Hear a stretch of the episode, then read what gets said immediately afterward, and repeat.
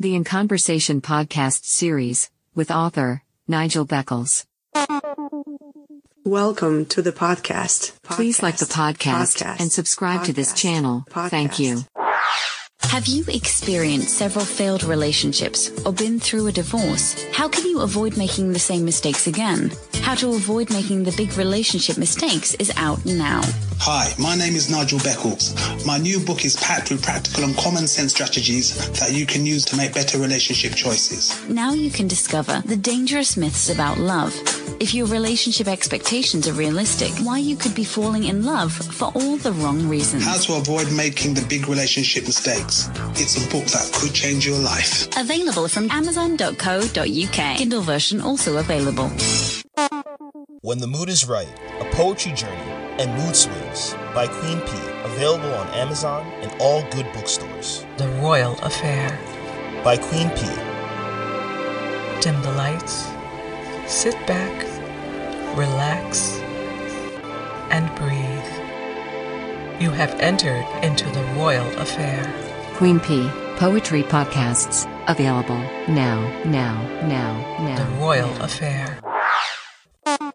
Get ready for takeoff.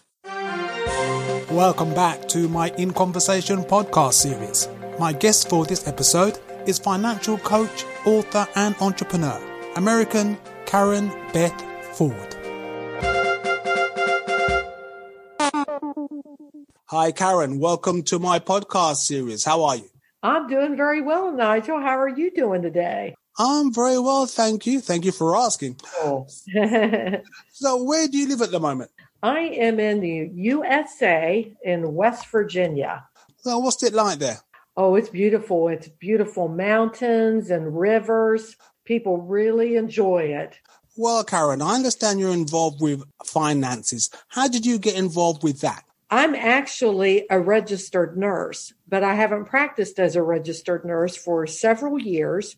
And um, what happened was I had a friend of mine tell me, Karen, you're really good with money. You're really great with numbers.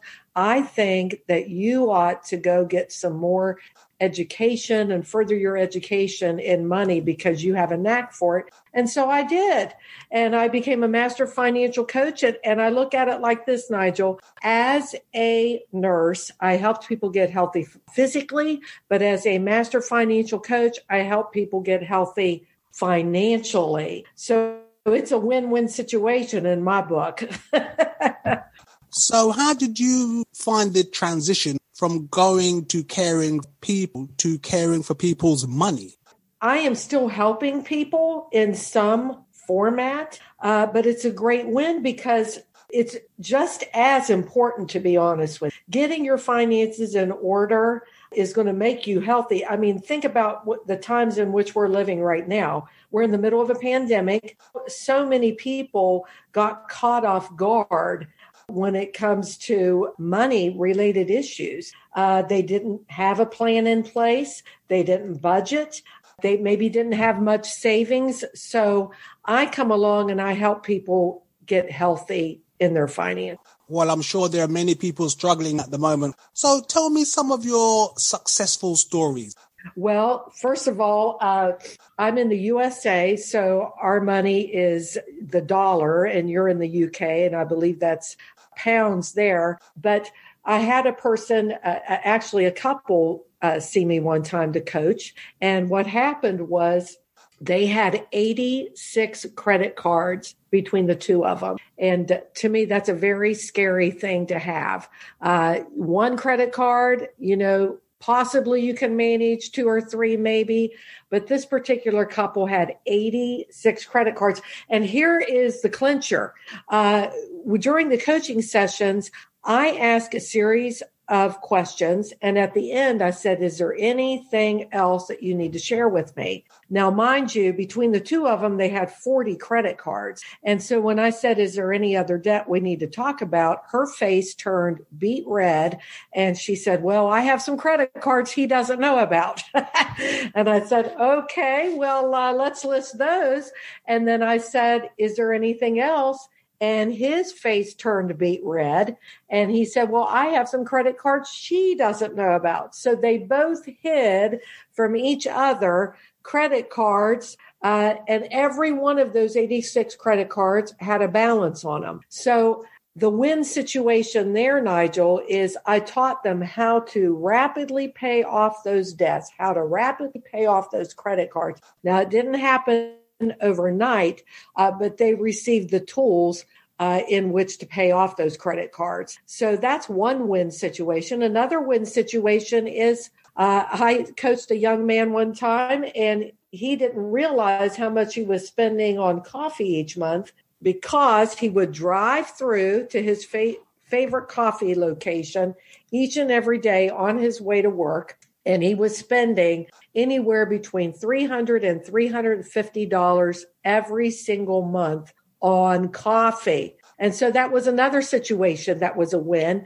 because what happens is if we're using a debit card or we're making a habit out of something each and every day, we don't actually realize how much we're spending on each one of those items. I coached another couple who were in their late 50s and uh, they had $860,000 in debt. They had a lot of real estate, and with that real estate, they had a lot of mortgages. And so they were in over their heads uh, in debt as well. So that's where I come along. I help people budget their money, I help people get out of debt, demolish debt quickly, and I help people build wealth. So, yes, I know I'm probably hearing some people think in their minds, what in the middle of a pandemic? You're telling me I can learn how to budget? And the answer is yes. And yes, in the middle of a pandemic, you actually can dig your way out of debt. When you coach couples, is it common that they may have secrets they are holding back from their partner in terms of their finances? I don't want to say that it's common, it's unfortunate because actually, you know, if you're in a relationship, especially if you're married, you, you really shouldn't hide things from them financially. Well, you shouldn't hide anything from them, but definitely financially because you're in a relationship, you're in a commitment to one another. And so, you know, all cards need to be on the table, so to speak you need to be upfront and honest with each other. So that's not the best relationship to have, hiding things from one another. You need to have everything out in the open. Certainly, you don't want to have to have such a controlling situation where you feel like you can't spend any money at all without letting your partner know. That isn't what I'm talking about. You need to be upfront and honest in that relationship and say, look, this is how much I want to spend. I need to go on a shopping spree or whatever it is. But you need to be upfront and honest in your communication. So, no, you should not hide things. So, how can people get out of debt and build their personal financial wealth? Well, the first step is so many people don't even realize how much debt they have. And so, you cannot change anything that you're not willing to acknowledge. So the first thing is to make a list of all of your debts, whether it's a car loan, whether it's a house payment, credit cards, what have you. You need to list all of your debts and make a list of them. So you list all of your debts. Now, the next thing you need to do along with those debts is you need to make a list what are those payments each and every month on each one of those debts? And you need to list them from smallest to largest. You certainly want to make a payment on each one of those debts every month. But now what you want to do is you can't dig your way out of debt if you keep charging those debts. So if you have a credit card that you want to get paid off, one of the key things that you want to do is stop charging on that credit card. You need to start using cash or using your debit card because you can't dig your way out of debt if you keep going into debt. And then you need to make those payments each month. But with the smallest debt payment you have, once that debt is gone, instead of spending that payment on something else, now you want to apply that payment to the next debt along with that payment. So, in other words, let's say that your smallest debt is a credit card of $100 and your monthly payment on it is $25. Once that credit card is paid off, you don't want to start spending that $25 that you no longer have to pay on that credit card. Now you're going to take that $25 and you're going to apply it to the next debt you have along with its minimum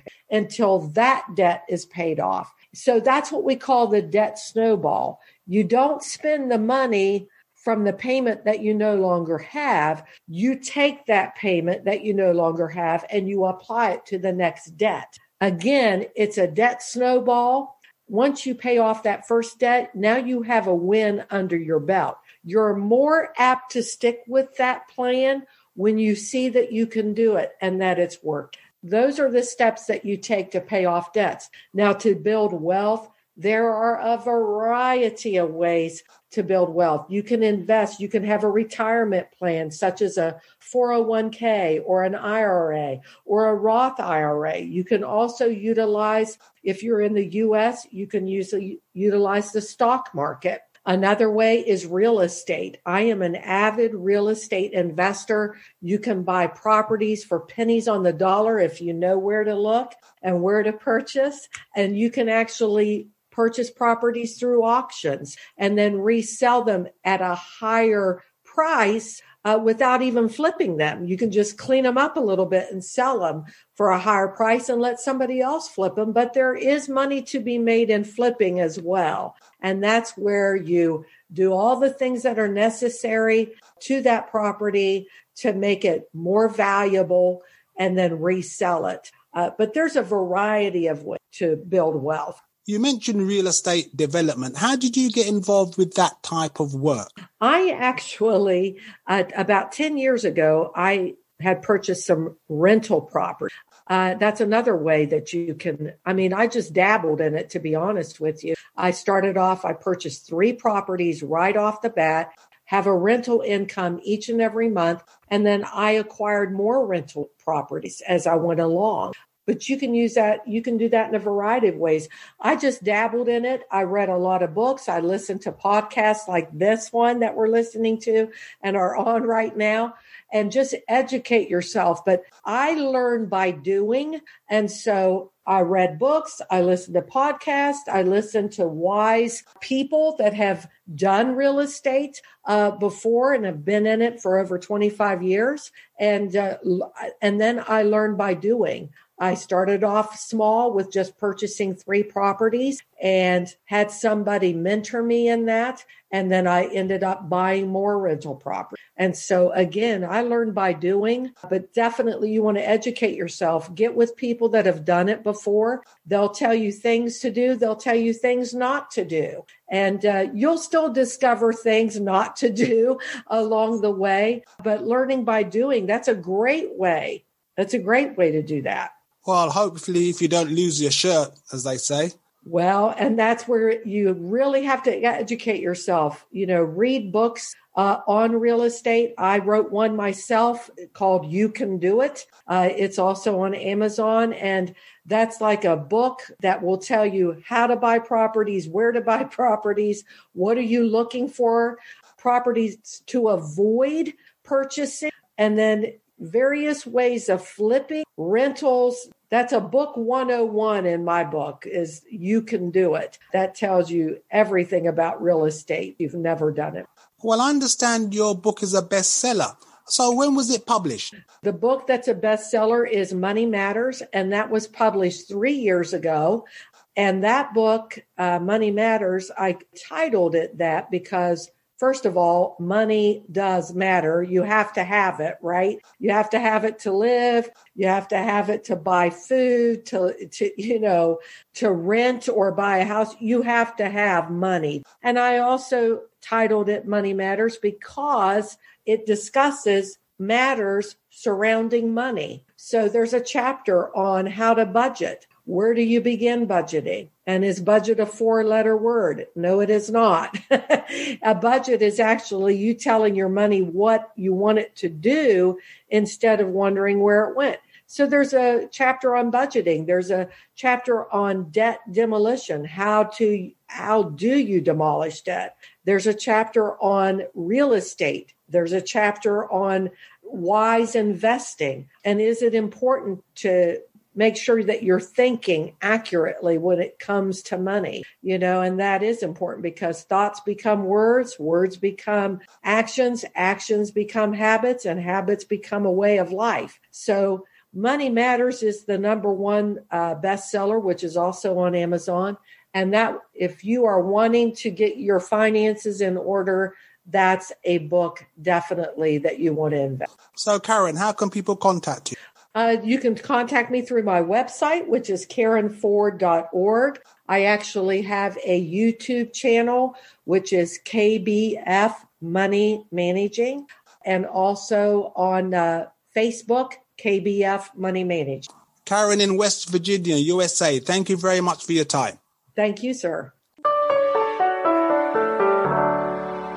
Thank you for listening. Please like and subscribe. Another In Conversation podcast coming soon.